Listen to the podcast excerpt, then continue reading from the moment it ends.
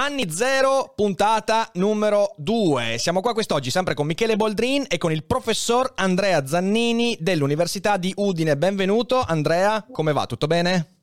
Tutto bene, grazie dell'invito e sono molto contento di essere qui a chiacchierare con voi. Siamo contenti di averti, avevamo promesso insomma che in questa rubrica non ci saremmo stati soltanto io e Michele a sproloquiare per 30, 45, 50 minuti, ma avremmo coinvolto anche qualcun altro, perché in realtà per chi ha visto la prima puntata lo sapete, l'argomento che io e Michele abbiamo deciso di affrontare è un argomento spinoso, un argomento ingarbugliato, un argomento difficile da affrontare e vorremmo farlo con, non dico metodo, però almeno coinvolgendo anche persone che se ne occupano in modo professionale, che lo fanno da tempo. E Andrea Zannini è appunto uno storico. E quindi se vuoi Andrea raccontare brevemente, non so, eh, quello di cui ti occupi e dare due coordinate per far capire al pubblico chi sei, prego. Ma io ho cominciato a studiare mm, la Repubblica di Venezia nella prima età moderna, dopo in realtà siccome sono abbastanza volubile, ho cambiato un sacco di argomenti, dalla storia economica alla storia demografica, alla storia dell'alpinismo. E ultimamente mi occupo di storia del Novecento, di storia della Resistenza, ho scritto un libro sulla storia d'Europa sul lunghissimo periodo.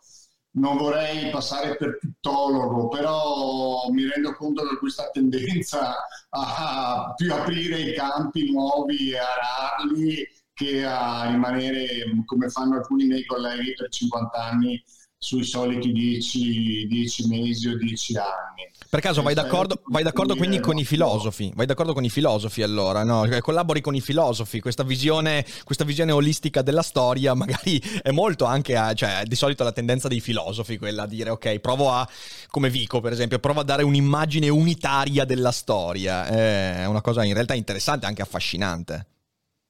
Ma a me interessano soprattutto le permanenze, cioè come, come tra un periodo storico e l'altro si effettuano le trasformazioni e le trasformazioni sono quasi sempre mantenendo cose precedenti e cambiando poco, molto, insomma, vedere. Ecco. Bene, bene, molto interessante, molto interessante. Quindi intanto grazie mille, peraltro metto sotto poi in descrizione il, l'ultimo libro di, di, Andrea che io ho promesso leggerò perché è un argomento che mi interessa molto e quindi insomma se volete conoscere meglio il suo lavoro andate nel link in descrizione. E poi Mike, come stai Michele? Come stai tu? Tutto bene?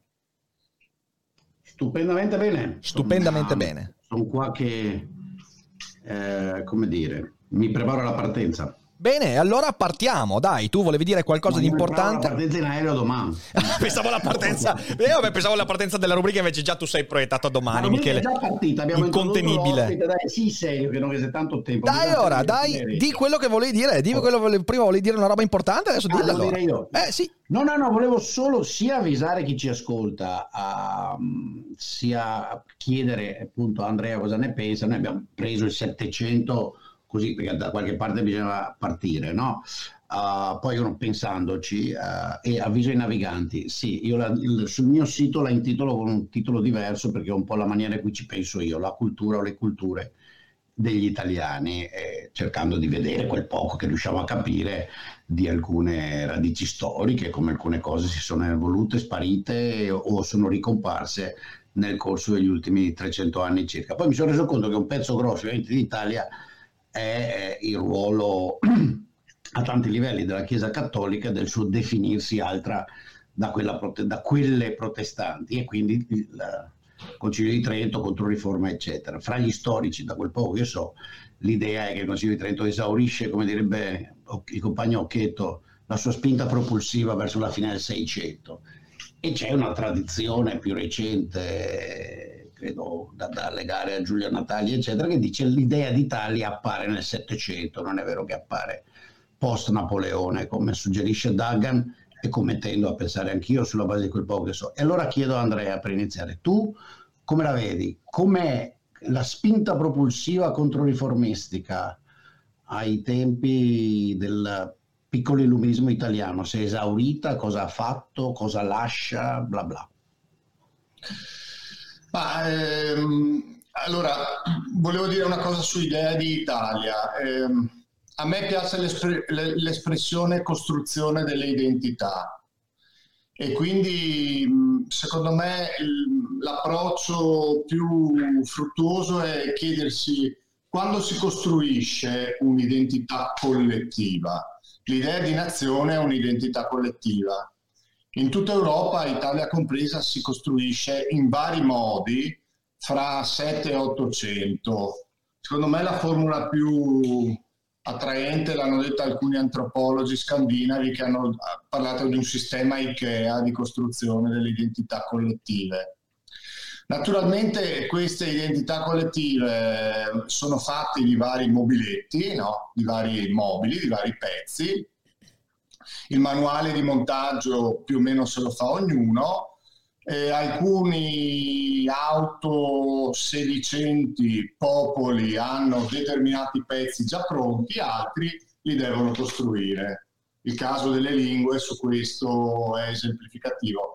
Noi secondo me avevamo alcuni pezzi già pronti, eh, un'idea d'Italia ce l'avevamo, ce l'avevamo almeno da Petrarca, no? l'Italia mia benché il parlarsi andarono, eccetera, eccetera. Eh, si può dire che non fosse un'idea eh, in maniera denigratoria, si può dire che fosse un'idea ehm, geografica, e solamente in realtà è un'idea culturale basata soprattutto sul fatto che avevamo una fondamentale mobiletto di questa cucina che si chiama Nazione, eh, che si chiama Nazione. E il mobiletto erano gli avi fondatori, perché a differenza di altri popoli che sono andati alla ricerca per decenni di chi erano gli avi fondatori della nazione, per, per dell'idea di nazione che sarebbe stata donata al popolo, trasmessa al popolo, noi ce l'avevamo da tempo, erano i latini e non, non a caso il nostro processo di costruzione nazionale si chiama risorgimento, cioè facciamo risorgere una cosa che c'era prima. In realtà prima non c'era, perché sappiamo che l'Italia unita non c'è stata, però quel mobiletto Ikea ce l'avevamo già altri mobiletti li abbiamo dovuti costruire strada facendo in maniera diversa, attingendo a varie cose. Un altro elemento unificante naturalmente era la religione cattolica e la Chiesa cattolica e da qui nasce anche la, la, il dualismo nella costruzione dell'Italia tra Chiesa e, e Chiesa di Roma e Stato italiano. Però quello eh, non era un elemento problematico, non avevamo le divisioni religiose di altre costruende nazioni, insomma, ecco. Questo per, per iniziare. Quindi possiamo dire perché, allora, durante la prima puntata io e Michele abbiamo cominciato a mettere in piedi questo ragionamento sul esisteva una storia italiana che poi, diciamo così, è stata presa da alcune forze e portata avanti, oppure l'altra visione è che invece la storia italiana è stata in qualche modo inventata di sana pianta perché quel mobiletto, quella parte centrale che Andrea ha così descritto eh, non esisteva e quindi ce la siamo forgiata puntata, andando a guardare un po' anche, abbiamo puntato l'attenzione soprattutto eh, su, mm, su, Napoli, Regno delle Due Sicilie, quindi abbiamo anche eh, discusso sulla questione meridionale, quindi eh, la spaccatura culturale fra mh, mm, l'Italia settentrionale, centrale e quella del sud. Eh, guardando alle varie, ai vari piccoli potentati, eh, uno sguardo potrebbe dire no, in realtà questi avevano letteralmente identità completamente diverse e quindi eh, non, non c'era quel mobiletto comune. Tu invece stai dicendo che in parte quel mobiletto comune che eh, però è interessante che tu abbia eh, individuato in Petrarca, per esempio, quindi in un, in una, un sostrato cu- culturale letterario più che storico, eh, quindi politico. Quindi secondo te esiste questo, questa cosa, cioè non è un'invenzione di sana pianta? Ma sono, le, le, identità collettive sono tutte invenzioni, Beh, cioè certo. sono invenzioni, cioè, eh, eh, prendiamo altre identità collettive, io sono milanista, per esempio, un'identità collettiva che è nata in un certo momento. Io potrei essere... E eh vabbè, abbiamo scoperto che anche per Andrea nessuno è perfetto. Eh, eh, potrei essere eh, comunista, non lo sono, ma anche quella è una forma di identità collettiva. Tutte le identità collettive si costruiscono certo, e non è, certo. non è detto che si costruiscano eh, necessariamente una storia lineare, si costruiscono anche attraverso una storia spezzata. No? Prendiamo l'inno della Scozia, l'inno della Scozia è l'inno di una, della sconfitta in una battaglia. Uh-huh. Quindi eh, la storia d'Italia certo che esiste, abbiamo avuto fior di storici, Guicciardini, Machiavelli, che hanno scritto la storia d'Italia. Naturalmente come l'hanno scritta? Dicendo che l'Italia era divisa, era soggiogata agli stranieri. Da qui tutta anche la retorica risorgimentale che io e Michele ce la ricordiamo come filtrasse addirittura nella scuola in maniera... Io all'elementare noi cantavamo in piedi eh, la canzone del Piave, era il resto di quel patriottismo che veniva dalla storia dinastica dei Savoia, che veniva dal risorgimento. Eh, allora, noi abbiamo la tendenza a, guardare la storia d'Italia, i tedeschi dicono come un Sonderweg, cioè come un percorso particolare. È stato un percorso particolare, ma ogni costruzione di nazione è un percorso a sé stante. Non esiste un modello diffuso in tante varianti, esistono tanti modelli diversi. Ecco, quel, il paradosso dell'IKEA vorrebbe cercare di unificare. Certo, certo, Io credo certo. che una storia d'Italia esista, Sai, i miei colleghi che si fanno i puntigliosi dicono no, bisogna dire storia degli stati italiani mm. o degli stati preunitari, ma insomma ci capiamo. Quello certo, certo, certo, certo, certo. Ma più che altro, cioè, la, mia, la mia domanda Beh, era... Allora, beh, fammi, vai, vai. un attimo interloquire. A parte abbiamo portato, io volevo la cosa sulla controriforma continuare. No, no, ma adesso, adesso ci arriviamo, adesso ci arriviamo. Um, ma è un po' quella la questione, no? La, la, non c'è nessun dubbio che una, tutte le identità nazionali sono create, tutte le identità sono create all'identità di gruppo, ma anche quella personale, quella individuale, non è che uno nasce come Minerva, fatto e vestito con la personalità già costruita a tre ore. E, e, quindi sì, il problema è come discutere di come si costruisce. Adesso non so se ci fosse un modello o meno, ci sono svariati modelli, io credo che si possa, ma questo è un argomento per altra discussione, costruire dei gruppi di costruzione di identità nazionali, uh, almeno per quanto le, riguarda l'Europa, che poi la nozione europea di identità nazionale è stata ben diversa, anche se la siamo, l'abbiamo esportata abbastanza da quella uh, di altri continenti, in particolare quello asiatico, ma, ma non c'entra. Uh, il punto, credo, la domanda, uh, una delle domande da svolgere in queste varie puntate di questa serie, abbiamo deciso, è in che maniera le identità precedenti degli vari stati italiani, che avevano una storia lunga, alcuni hanno avuto una storia molto più lunga di quanto lo Stato italiano abbia ora, no? in particolare quello di cui si occupa o di cui si è occupato Andrea. La questione è come questi hanno interagito, cosa è stato assorbito, cosa è stato distrutto, cosa è stato valorizzato, cosa non è stato valorizzato, cosa ha finito per dominare, cosa ha finito per non dominare, contaminare e così via. Credo che questa sia la domanda. No? Uh, per quello io chiede, chiedevo della controriforma. La controriforma è una grande operazione certo. politico-culturale di uno degli stati. Ha una dimensione religiosa e ideologica, ma anche una dimensione politica fortissima. No? Uh, non l'hanno fatta a Trento per caso, come Andrea ci spiegherà, e quindi quello volevo partire da lì. Insomma. Sì, va detto che le, il modo in cui nasce l'Italia finisce un po' per asfaltare queste identità di cui parli te, Michele, mm. che erano anche identità abbastanza caratterizzate. Per esempio, la Repubblica di Venezia aveva una tradizione di mettere assieme economia e politica eh, che ci ha invidiato tutto il mondo. Eh, non so, il Piemonte aveva una tradizione di Stato centrale che gli veniva dalla Francia con delle con delle, con, con delle soluzioni anche particolari. Lo Stato di Napoli aveva per esempio una cultura settecentesca, no? pensiamo nell'economia o nel diritto, di assoluto livello eh, eh europeo, basta pensare a Antonio Genovesi. Insomma, eh, queste, proprio per la modalità in cui siamo nati come nazione, questo processo ha un po' eh, dimenticato ha un po' dimenticato oh, e un po', come si può dire, non disconosciuto, però sottovalutato questi patrimoni culturali eh, regionali. Livellati, diciamo, eh, forse. Come? Li ha un po' livellati, eh, come probabilmente... Li ha, li ha livellati, esattamente. Sono stati un po' assorbiti. Lì c'è la grande discussione se eh, lo Stato, come è stato fatto dai Savoia, centrale, poteva essere fatto altrimenti.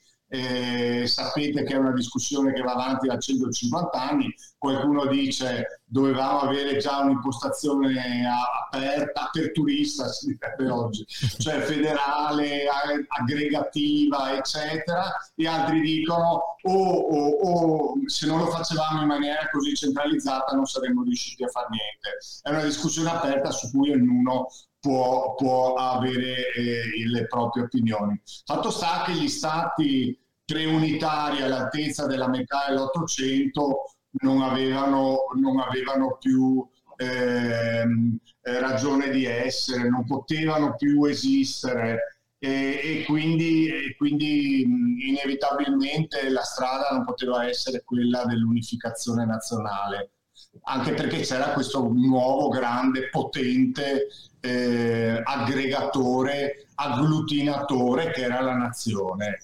Eh, per la quale tutti in Europa impazziscono. Eh, allora, un attimo, qui bisogna mettere delle date. Eh, sì. L'Italia del Settecento inizia nel 1670, oppure se volete nasce dopo quando l'hanno fatta lì la pace di, di Aquisgrana di Aquisgrana, no, non mi ricordo più, quella che pone fine alla, alla, alla, alla guerra dei trent'anni, sì? 1648 Westfalia. Westfalia, Reichmann. Mm. Eh, in un certo senso nasce lì perché quello sistema e tranquillizza uh, un po' anche il papato. Allora, una maniera possibile di pensare, molti l'hanno pensato, era perché il papato non unifica lui l'Italia. Uh-huh. Sì, questo, questo, si sta mettendo questo... in moto il processo tedesco che ha una dimensione anche religiosa protestante oltre che linguistica, ah, si potrebbe mettere in moto un processo italiano, no?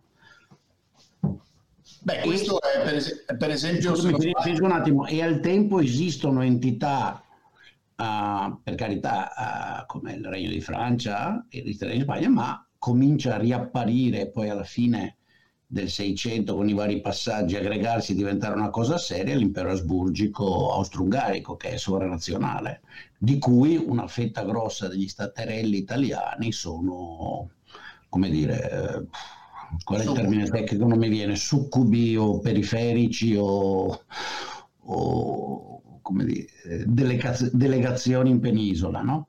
Mm. Sì, cioè, ma... Quindi non c'è nulla di inevitabile nella costruzione dello Stato savoiardo se parto da, dal 1650. Non sono convinto, Michele, nel senso che ehm, già all'altezza del 1650 lo, lo, Stato della Chiesa non aveva di certo la, la, la forza per, per eh, aggregare l'Italia. L'unico Stato che ci poteva eh, andare vicino fu la Repubblica di Venezia agli inizi del Cinquecento, che era nettamente, fu il momento in cui ci fu un, uno Stato unitario nettamente più in grado degli altri di unificare la penisola. Quello venne eh, bloccato da tutti gli altri stati assieme grazie ai franco-ispanici la tappa successiva fu quella, fu il momento dello Stato di Savoia che non a caso però si fecero, si fecero aiutare dai francesi perché nelle guerre di dipendenza come sappiamo non ne abbiamo vinta sostanzialmente una. Quindi eh, non credo che la Chiesa eh, abbia mai avuto la capacità proprio statuale organizzativa, di autorità, di, di capacità di controllo del territorio, di espansione eh, alla Chiesa in fin dei conti mh, da un certo momento in poi, dai papi rinascimentali in poi, interessa tenere lo stato della Chiesa e, e, salvaguardare quello che hanno già. Non credo che la Chiesa avrebbe, ma, ma però stiamo facendo un po' una storia controfattuale. Se, se, se, se, se difficile fare le ipotesi in questa maniera. Certo, Venezia perso quel momento cruciale in cui cercò di espandersi in Puglia, eccetera, non ebbe più eh, alcuna wild card per provare a unificare l'Italia. Ecco. Proviamo a, a, a ritornare. Io non, stavo proponendo, io non stavo proponendo una storia alternativa e neanche un controfattuale. Stavo solo, l'unico controfattuale che stavo facendo era che se la guardo da quando il Settecento italiano inizia, che inizia prima del, del 1700 di per sé a priori dal punto di vista di allora non c'è niente di ineluttabile nel Ducato di Savoia che al tempo ah, era piccola che arriva fino alla di Ginevra, no? Uh, e ci sono altri giocatori, c'è anche il Regno di Napoli e il Regno di Sicilia, sono molto grandi, se non mi ricordo male. Certo, assolutamente. Ma per quello insomma, volevo cap- capire questa cosa da te è meglio del, del cattolicesimo allora. Eh, su questo allora dico, dico una cosa. Ehm, il, la, la, Chiesa alla Controriforma ha una leggenda nera, no? eh, l'Inquisizione, eh, la cappa di piombo che scende sulla cultura del paese, eh, eccetera. Hai ragione tu quando dici che questo nell'arco di un secolo, grosso modo, eh, si smarrisce alquanto. Ehm, nel senso che, salvo l'università italiana che rimane a livelli bassissimi per tutta la prima metà del Settecento, in realtà le correnti culturali sono molto forti. A me interessa capire perché siamo arrivati, per esempio, tutto sommato in Italia e in Europa a una separazione così forte tra Chiesa e Stato, eh, dove nelle nostre democrazie liberali sostanzialmente questo non rappresenta più un problema o solo in pochi paesi, tra cui appunto forse l'Italia per certi aspetti, mentre se andiamo in giro per il mondo vediamo che quanto la religione non riesca a fran- scusa, quanto lo Stato non riesca a francarsi dalla religione. E questo è, è, è, è, utile perché ci fa capire come in realtà le cose che succedono ogni giorno, no? A Parigi si sta svolgendo il, il processo Bataclan in queste settimane e le cose che vediamo ogni giorno ci fanno riconsiderare il passato anche lontano di, di 500 anni. Ecco, io credo che la controriforma sia stata un'emarginazione della cultura italiana e però contenesse anche, come si può dire, degli elementi, degli elementi di considerevole cultura. E dopo i più furbi, i meno, non i meno furbi, non voglio offendere nessuno, però chi andò, andò contro la controriforma, tipo eh, Giordano Bruno, ehm, fece purtroppo la fine che fece. Galileo Galilei, che forse era un più scafato, abiurò e dopo 30 anni chiunque al mondo la pensava come Galileo Galilei. Ma quindi, quindi, quindi, la controriforma è stato un processo di rallentamento di questo, di questo processo dal tuo punto di vista? Ma la, la controriforma è stato un processo di disciplinamento, usano gli storici questa cosa, e, che però, attenzione, non è solo italiano. Eh, si calcola che in 150 anni siano state uccise circa 80.000 streghe in Europa, la maggior parte nei paesi protestanti. Uh-huh nel senso che questa stretta religiosa che in Italia si chiama controriforma, ma ricordiamoci che all'estero si chiama eh, luteranesimo, certo. eh, calvinismo, tutte le forme anche più eh, radicali di, del, della, della, confessione protestante, puntarono a ehm, disciplinare fortemente la società, come eliminando per esempio i soggetti meno controllabili. Eh, chi è controllabile, un, meno controllabile in un villaggio? Di solito sono delle donne da sole, vedove, oppure che non sono mai sposate, eh, che mm, raccolgono le erbe, eccetera. Eh, che se gli chiedi cosa fanno di notte dicono eh, eh, mi piacerebbe molto festeggiare che se dopo le, le leghi, le butti in acqua e non vengono più su, questo dimostra che, che erano streghe. Ecco, eh, il processo di disciplinamento passò un po' in tutta Europa anche attraverso eh, la caccia alle streghe e questa eh, ricerca dell'ortodossia. Naturalmente fu anche ortodossia culturale, cioè eh, chi andava contro le idee della Chiesa, vedi Paolo Sarpi e Venezia, interdetto di due anni, non si poteva celebrare la messa in tutta la Serenissima Repubblica. Michele? Ci sei?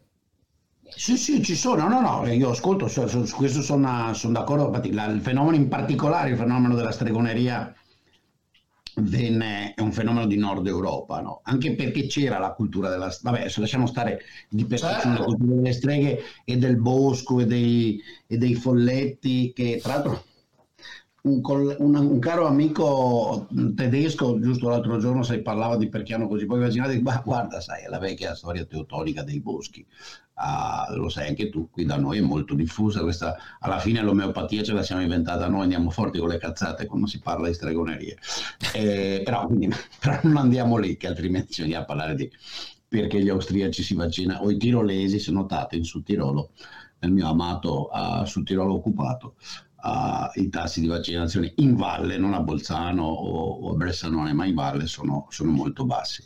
Quindi senza dubbio. Posso dire una cosa su questo, sul vaccino in, in Alto Adige, visto che si parla Dorpatcher, che è il, il, il domino, il presidente della provincia di Bolzano, ha detto in una occasione pubblica che, ehm, che, ci sono anche radici storiche sulla ritrosia degli altoatesini a vaccinarsi, perché eh, nella guerra del 1809 uno dei, dei eh, dei punti di battaglia contro i, le truppe franco-bavaresi era che queste introducevano la vaccinazione del vaiolo. E questo è vero, cioè, ne ho scritto anche, eh, ci sono preti altoatesini, su tirolesi quella volta naturalmente, che dicono che bisogna lasciare fare tutto a Dio collegare però quello di 200 anni fa di cui non si ricorda nessuno se non qualche storico eh, così e, e al giorno d'oggi evidentemente non è che ha molto senso. Cioè le radici storiche a volte sono tirate fuori proprio dalla terra sì. con, questo, con, con questo però è un punto, è un punto ecco, interessante. ecco, però questo è uno dei temi su cui noi vogliamo andare quindi tu ritieni che questa cosa della memoria storica non ci sia. Io io non ne sono così convinto, io sono convinto che, non per usare un linguaggio che va molto di moda in rete, eh, con significati tra l'altro diversi, ma i meme quando sono profondi e quando sono diventati pratica diffusa rimangono. Ah, sì. Uh, poi, dopodiché, la cultura ufficiale o nobile o di, superf- di superficie, nel senso di quella che sta sopra, no? non di superficie, nel senso superficiale, uh, li valorizza o meno, li si riconosce o meno. Però, ecco, questo elemento, una delle cose che a me, sempre per rimanere in Tirolo, eh, ha sempre impressionato, tu adesso fai riferimento appunto alla vaccinazione obbligatoria, è che se tu vai il giorno al Corpus Domini, i giovani con enorme entusiasmo si arrampicano sulle montagne e li riempiono di fuochi enormi con la croce. Il cuore e la croce il sì. cuore e la croce, bravissimo. Uh, di Andreas, io con, con, i nomi sono notoriamente Andrea un Soffer. Andrea Soffer, bravo. Uh, io ho sempre bisogno del, che qualcuno mi dica il nome, che c'è ma non me lo ricordo. Sì, sì, infatti Uh, Antonio, vedrai che fra un po' non ti chiamerò Andrea, ma Antonio. Uh, Riccardo si è abituato. E, e quindi sì, e, sai, quella roba lì, per esempio, uno dice, boh, no, non è che sia per No, no, un'identità collettiva, ci, ci credo anch'io, hai ragione. È questo, è questo, a cui mi riferivo prima quando... Tu allora che ti ho capito male, sai Andrea. No, no io l'avverto, cioè voglio dire, eh, attenzione, le identità collettive eh, sono delle forme che, che, che, si ricostruiscono continuamente, no? eh, un grande storico del cristianesimo diceva la nazione è il plebiscito di ogni giorno che è molto una frase che, che, per esempio l'elemento cattolico in Alto Adige, tu lo sai meglio di me, è ancora forte, cioè in società secolarizzate, in società secolarizzate in cui le, le, le, il reddito pro capite magari è altissimo, eh, però il, la conservazione della tradizione è vista come un valore imperdibile. Io ci credo profondamente, spesso queste identità sono eh, ricostruite, rinnovate, reinventate. Per esempio il Friuli crede di essere una terra eh, tra, eh, con, conservativa e tradizionale. Tu guardi tutti gli indicatori, il tasso di natalità, quanti divorzi ci sono, il, il tasso di, di, persone che lavorano nel terzo, eh, nel terzo settore, no, nel terzo settore, nel terziario, siamo più moderni di molte altre regioni, ma i friulani si credono eh, più tradizionalisti di altri. Quindi le identità sono ricostruite eh, sono ricostruite e io credo che conti molto l'elemento storico. No? Mi, mi, sono evidentemente fatto capire male. Credo che conti molto l'elemento storico. Credo che per esempio eh, il, il, il, fatto che noi ci richiamiamo ai latini abbia condizionato il nostro sistema scolastico per lungo tempo. Non, non, vuol dire che non dovevamo studiare il latino e il greco, vuol dire che avevamo un'impostazione di tipo letterario, filosofico e quant'altro. Era questo che, quello che intendevo prima quando parlavo delle identità, cioè nel senso è vero che l'identità è sempre costruita, è inevitabile, è un'invenzione culturale, però ci sono due generi di invenzioni. Cioè, l'invenzione legata a, ai desiderata, cioè nel senso, eh, noi vogliamo essere questa roba qua e decidiamo sì. di costruire un mondo adesso per essere questa roba qua. E invece ci sono delle identità inventate, però che si agganciano a elementi reali. E quegli elementi reali sono la storia. Eh, quindi ci sono elementi che, per quanto noi vogliamo raccontarci di essere qualcosa di diverso da quello che siamo in effetti, hanno poi degli impatti sul nostro presente. Eh, ci fanno fanno comportare in un certo modo. Quindi eh, il mio, cioè quando prima eh, hai parlato Andrea dei, de, de, de, del, del, livellamento delle culture regionali, delle culture locali, eh, la mia domanda in fin dei conti è quella lì e si collega al discorso sul MIM che ha introdotto eh, Michele e che sì, in effetti dovrebbe essere un po' il, il cuore di questa rubrica. Eh, l'identità che si è cercato di costruire, uh, l'identità, l'identità italiana, qualsiasi cosa significa, poi cercheremo di capire cosa vuol dire nel proseguo di questa, di questa rubrica nelle prossime puntate. Eh, si è agganciata effettivamente a dei meme, a dei concetti, a una storia. Eh, voglio dire, c'è un motivo per cui le destre, eh, per in realtà ancora oggi le parti più estreme, cercano nella tradizione romana, ok, nella romanità, quei meme, ok? Eh, ci sono dei motivi per cui eh, noi invece in Veneto abbiamo altri tipi di modelli e via dicendo, e la sinistra si rifà ad altri ulteriori tipi di modelli. Quindi ci sono questi agganci storici reali in quello che poi è il prosieguo, appunto abbiamo accennato la controriforma, la riforma e via dicendo, oppure si è cercato dal tuo punto di vista di, eh, di, di, di inventare una cosa in qualche modo ex novo è sbagliato a dire, però una cosa perché noi desideravamo, o meglio, c'era una sorta di elite che desiderava essere quella roba sulla base magari anche di quello che era l'esempio europeo. Uh, quindi è, è, questa la cosa che a me, mm, a me, a me interesserebbe. No. Hai, hai, colto, allora, il, la distinzione che tu fai tra l'aggancio al passato e quello che vorrei essere al futuro è secondo me un'impostazione utile.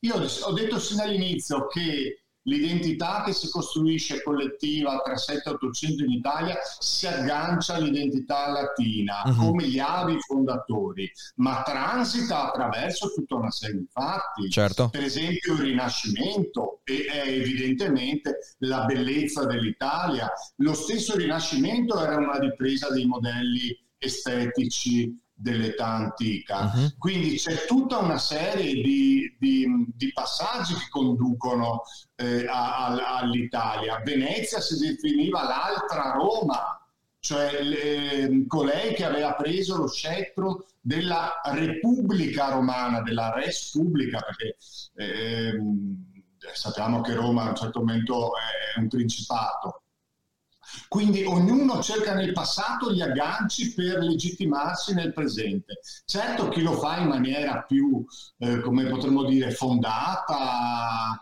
acculturata, eccetera, chi lo fa in maniera cialtronesca, mette i fasci con, con, con le asce e il, il sole è tornato sui colli, sui colli, imperiali solo perché avevamo tolto eh, la, la, corona di testa all'ultimo povero eh, re d'Africa, il Selassie. Ecco, insomma, tutto, tutta la cianfrusaglia fascista sull'Italia romana è il tentativo di eh, utilizzare quei, voi li chiamate meme che siete più colti, io sono ignorante, li chiamo simboli, quei simboli Lui li chiama addirittura meme perché è anglo. Eh, pensa, quindi eh, eh, noi, noi, siamo legati a lui. Però attenzione, però attenzione, qui, qui, qui, qui però, c'è una no. questione di semantica. Non ti devi chiamarli simboli. No, esatto, sì, esatto. Sì, no, no, no, sono simboli.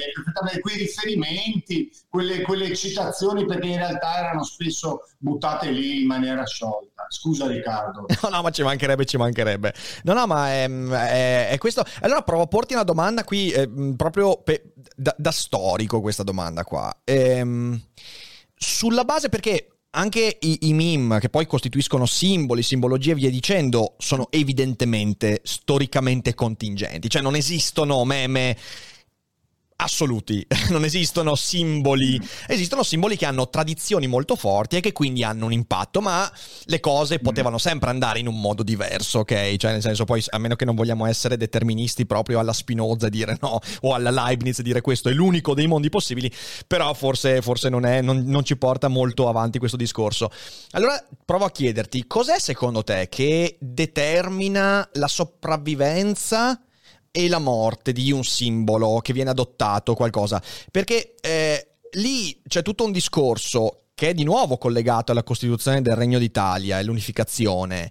Cioè, mm. sono soltanto rapporti di forza voluti da chi ha il potere in un determinato momento? E, oppure esiste effettivamente, anche nell'esempio dell'Italia, una, una, un qualcosa che sia una spinta dal basso, qualcosa che, che, che, che la gente si sente. Perché eh, ricollegandomi a Vico, ok? L'intuizione di Vico, eh, ne, perché il problema che Vico affronta è esattamente questo quando lui scrive La scienza nuova, eh, è qual è il valore della storia all'interno dello sviluppo umano. E lui aveva ben determinato in mente la situazione del, eh, de, de, del suo territorio e anche di quelli circostanti. E quindi il problema è il seguente, perché eh, se esiste, se, se è se- sempre determinato tutto quanto dai rapporti di forza di chi ha il potere in questo momento e la storia, i cambiamenti vengono subiti dai popoli, dalle persone e allora ci sarà sempre un livellamento sulla base della direzione che un'elite vuole prendere, è un discorso. Ma se invece esiste anche, vogliamo dire hegelianamente, uno, uno, uno, spirito del tempo, qualcosa che fa emergere dei momenti eh, e quindi che in qualche modo era il momento giusto per eh, l'unificazione d'Italia, se vogliamo prendere questo, questo esempio. Eh, quindi cos'è che determina, secondo te, la sopravvivenza o la morte, il superamento di questi meme, di queste simbologie? Eh, I processi storici e, come dici te, i rapporti di potere. Quindi, Io, okay. a te piace da filosofo lo spirito del tempo e lo zeitgeist? No, no, no, non mi piace, non mi piace. No, no, assolutamente. Io so, no, no, sono un anti-hegeliano, anti-hegeliano ne mi dollo, però ah, è un eh, dubbio che allora... ha pervaso la cultura per, anzi che sta ancora. Allora, discu- allora siamo in due. Quello che può sembrare lo spirito del tempo è il fatto che determinati processi eh, anche probabilmente, anzi senza probabilmente per radici economiche, eh, prendono in alcuni momenti delle direzioni concordi, sì. ma assolutamente sono i processi storici e, e, e il, il, modo di, di, in cui questi si formano e il, il, ruolo che, visto che parliamo di stati, eh, gli stati esercitano il loro potere che determina il risultato storico. Dopo certamente potremmo discutere, tu usi la parola popolo, la parola popolo è una parola molto caricata dal punto di vista politico. No? È vero, è vero. Eh, il più bel romanzo eh, storico dell'Ottocento che è... Eh, oddio. Le confessioni di un italiano di Polito Nievo, naturalmente. Ok, ok. è dato per scontato, è largamente molto più bello e interessante del Manzoni, le confessioni di un italiano di Ippolito Nievo, Ippolito Nievo muore. Cioè, detto, il rom- è il, lo storico migliore. Il romanzo storico più bello. Ah, il romanzo storico italiano migliore dell'Ottocento, le confessioni di Nievo. Allora, Venezia... posso, posso spezzare una lancia per Fogazzaro o sono troppo reazionario? No, Fogazzaro, vale, sì, sei molto, non ti credevo così reazionario. eh, fammi fare questa citazione. No, no, era per provocare, era per provocare. No, eh, fammi fare questa citazione. Nie, eh, Nievo dice Venezia non è più che una città e al giorno d'oggi esistono solo i popoli, I, cito a memoria, eh, i popoli combattono, vincono e se perdono risorgono. Dove muore Nevo, portando, era il cassiere della, della spedizione dei Mille, muore nella nave che torna dalla Sicilia verso il continente. Per dire che, per dire che eh, eh, certamente sono i processi storici e, e la potenza degli, degli, degli, stati. In quel momento l'Italia non poteva più reggersi su, su degli stati regionali, delle città-stato e quant'altro. Il popolo, il popolo, questa è la, è la, è la vera domanda.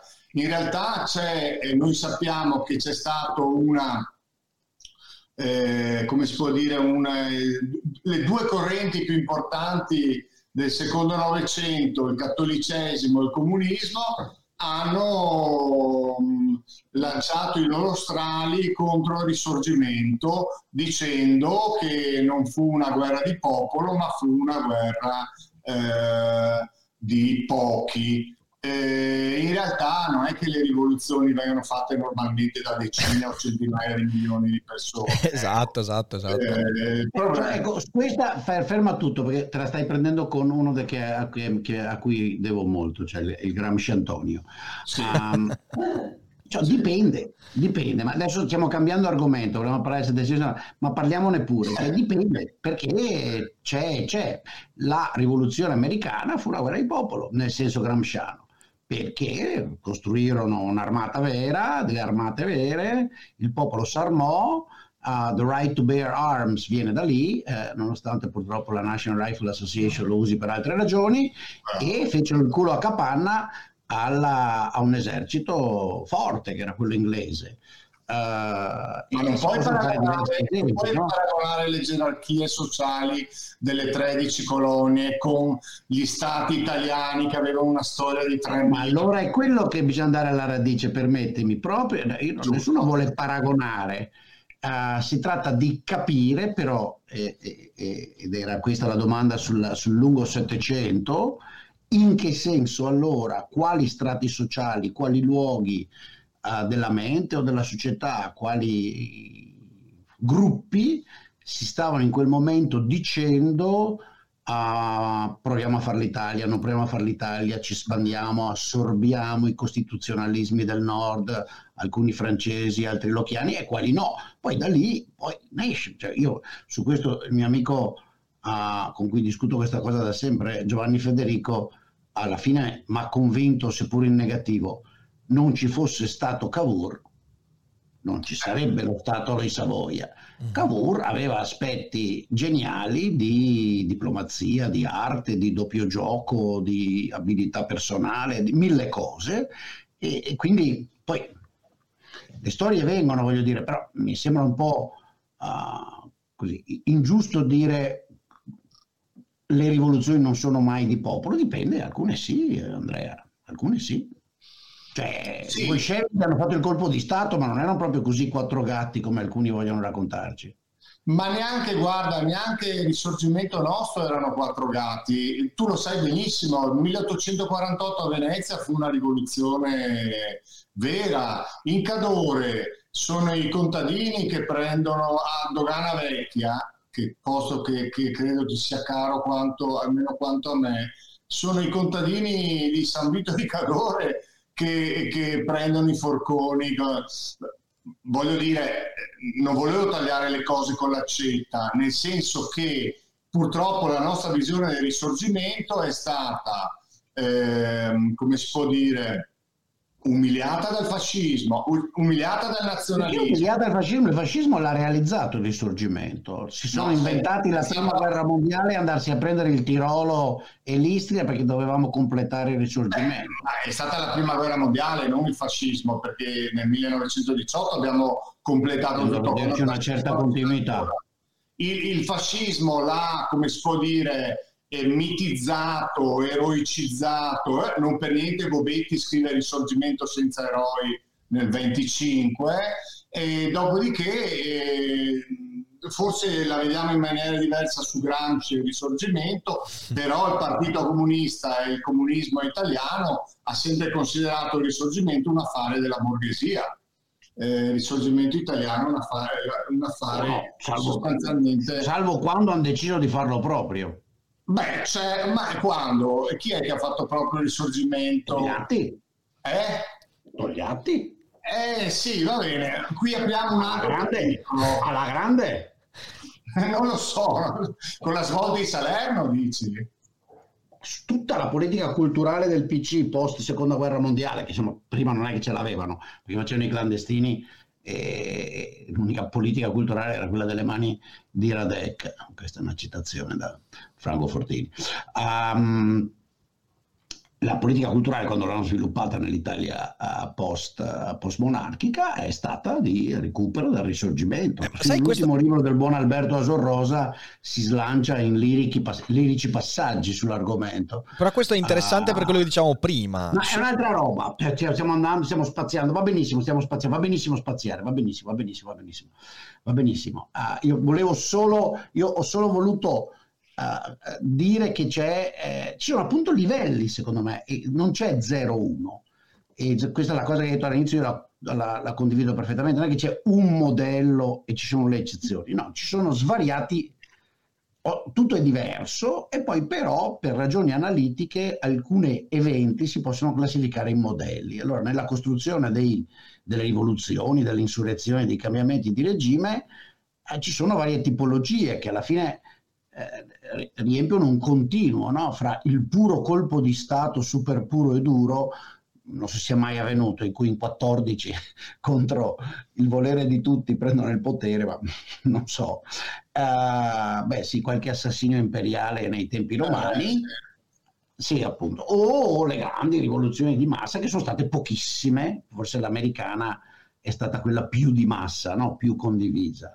Eh, ecco, in questo continuo il risorgimento italiano è stato abbastanza una questione di elite, è l'unica cosa che volevo, che volevo mm. sottolineare, ma forse tu non sei d'accordo, possiamo... Però è interessante, inter- no, io volevo aggiungere una cosa su questo, perché eh, cioè, questa, questa, cosa che ha detto Michele su Togliatti e risorgimento, in realtà è interessante perché mm. lo diciamo prima sui, sui meme, sulle simbologie, cioè nel senso, quando il Partito Comunista post seconda guerra mondiale ha dovuto eh, in qualche modo, non dico ricrearsi, però darsi una, una identità, una credibilità che scelte aveva? Cioè, quali erano i meme a cui poteva legarsi, in effetti? Cioè, era il risorgimento. Cioè, è stato. La scelta di Togliatti, dal mio punto di vista, è stata un, uh, una scelta inevitabile.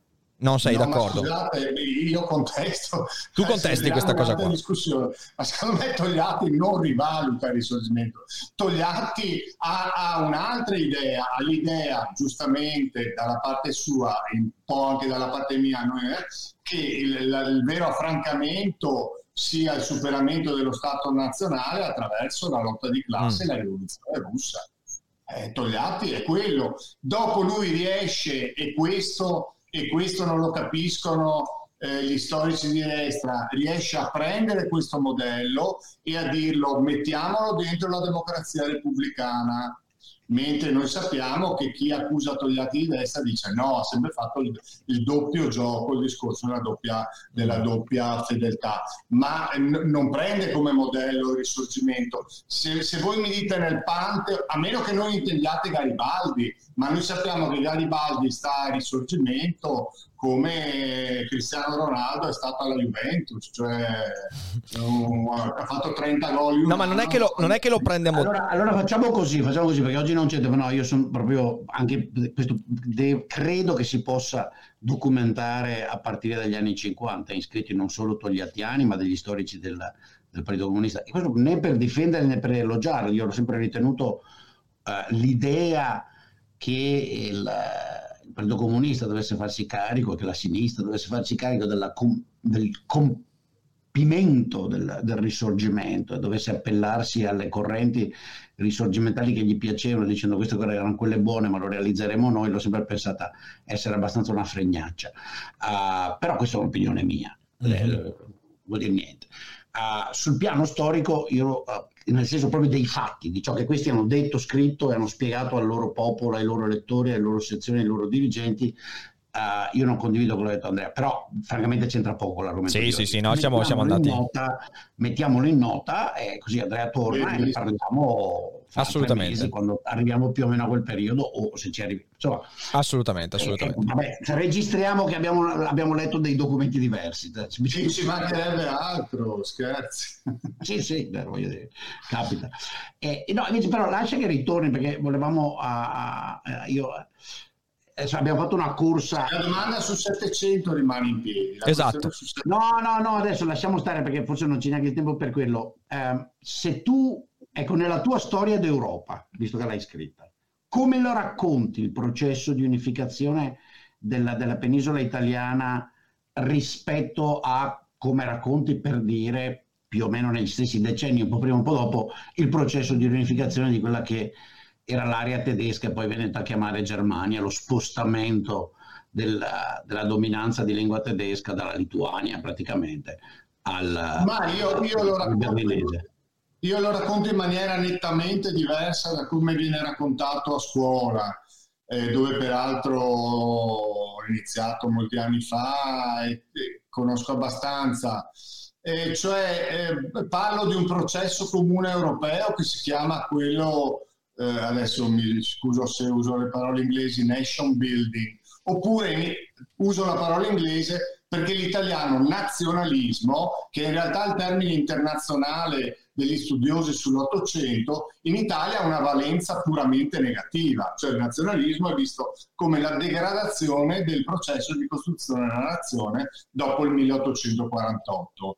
Ecco, io eh, lo racconto semplicemente eh, come uno dei tanti fenomeni, uno dei tanti modelli nei quali per esempio c'erano già gli avi donatori, la lingua è stata costruita, sarebbe da aprire sulla lingua un capitolo, perché c'è una grande diatriba tra i linguisti e gli storici. I linguisti dicono che noi no, fino all'Ottocento non abbiamo avuto una lingua comune. Dopo andiamo a vedere nelle nostre scuole, si legge Dante, che è stato scritto 700 anni fa in terza media, alle medie. Io ho chiesto ai colleghi inglesi se fanno leggere Shakespeare eh, in originale e mi dicono meno che meno, lo dobbiamo tradurre. Quindi probabilmente c'era anche già una lingua, dopo Manzoni risciacquò i panni in arno, come sappiamo, eccetera. Lo racconto come uno dei modelli di costruzione della nazione tra, sette, tra fine 7 e, e, e 1914. Una delle tante non varianti, ma i percorsi eh, originali. Ce ne sono di incredibilmente diversi, come sappiamo nei Balcani, nell'Europa centro-orientale. Quello tedesco è un altro fortissimo che condizionerà tutta la storia dell'Europa all'inizio del Novecento. Ecco, devo dire che tendo più a fare una storia comparativa che una storia d'Europa vista dall'Italia, che mi sembra una cosa abbastanza anche eh, già conosciuta. Ecco questo. Interessante, interessante. Io credo che in questa chiacchierata siano emersi un sacco di, di, di sentieri che dovremmo riprendere sicuramente. Eh, non ultimo tutto quel discorso lì su Togliatti, risorgimento e non solo perché ci sono delle, secondo me ci sono delle cose interessanti da andare a vedere lì. E, mh, mm, allora io credo che eh, il tempo che ci eravamo dati sia, mh, sia, sia finito, quindi eh, io chiedo a, ad Andrea e Michele se hanno qualcosa da dire in conclusione, qualcosa da aggiungere. E io prima di fare questo però, mh, mm, insomma, a me piace piacerebbe poi eh, avere di nuovo Andrea perché a me eh, è piaciuta questa chiacchierata, quindi magari, magari eh, vediamo di, eh, di, invitarlo anche per altre puntate della rubrica e magari non solo. Quindi...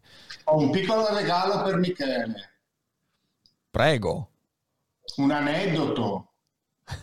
Una, un anetto. Un anetto. Allora, quando c'è il congresso di Vienna e vengono ricostruiti eh, tutti gli stati europei, naturalmente l'unico che non viene ricostruito, di cui non si mette il sovrano legittimo sul trono, è il Doge di Venezia. Sai Michele, l'unico che si alza in quel congresso a dire eh, allora non rimettiamo il Doge, allora rimettiamo anche il Doge, il Doge, sai chi è? Il sultano.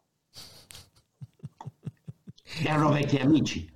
Erano vecchi nemici, ma questo per dire che le, le, i nemici e gli amici alla fin fine pari sono, ecco, e così è finita la nostra Serenissima Repubblica. bisogna voler nemici. Non hanno voluto ascoltare il sultano. Eh, bisogna voler nemici di valore. Bisogna voler nemici di valore, assolutamente. E, ehm, va bene, uh, allora io... Era un prezzo, era, vabbè, è quello un'altra, vabbè. Purtroppo è finito il tempo, bisogna che aggiustiamo, bisogna, devi accendere, vabbè, facciamo dopo. Eh, dopo, dopo ci facciamo, dopo ci facciamo. Andrea eh, per, per, lasciare un po' più di tempo alla, alla, ci facciamo. a questi dibattiti, altrimenti sì. non riusciamo a entrare nei, nei sì. dettagli che secondo me sono il sale di queste cose qua. Sì, sì, sì, uh, sì, sì. No? Sì, sì, assolutamente. Comunque io ringrazio Andrea perché Grazie a voi. mi sono presentato brutalmente l'altro giorno e lui disponibilissimo, eccolo qua. No, infatti, grazie mille veramente per, uh, per aver uh, speso il tempo per noi. Eh, poi, come sempre, domani questa esce su Spotify, su YouTube e poi anche sul canale di Michele appena gliela mando. E mm, niente, io vi ringrazio tanto. Se per chi è in live non uscite, perché adesso comunque io mm, permango un po' durante la diretta alla fine di questa puntata perché devo ho un paio di comunicazioni. Io ringrazio eh, Andrea Zannini, trovate tutti quanti i riferimenti in chat e in descrizione anche per il suo ultimo libro. Grazie mille, Andrea, e alla prossima prossima allora. Grazie a voi. Ciao carissimo. Ciao. Ci vede, ci si vede presto. Ciao ciao. Grazie mille. Ciao ciao ciao.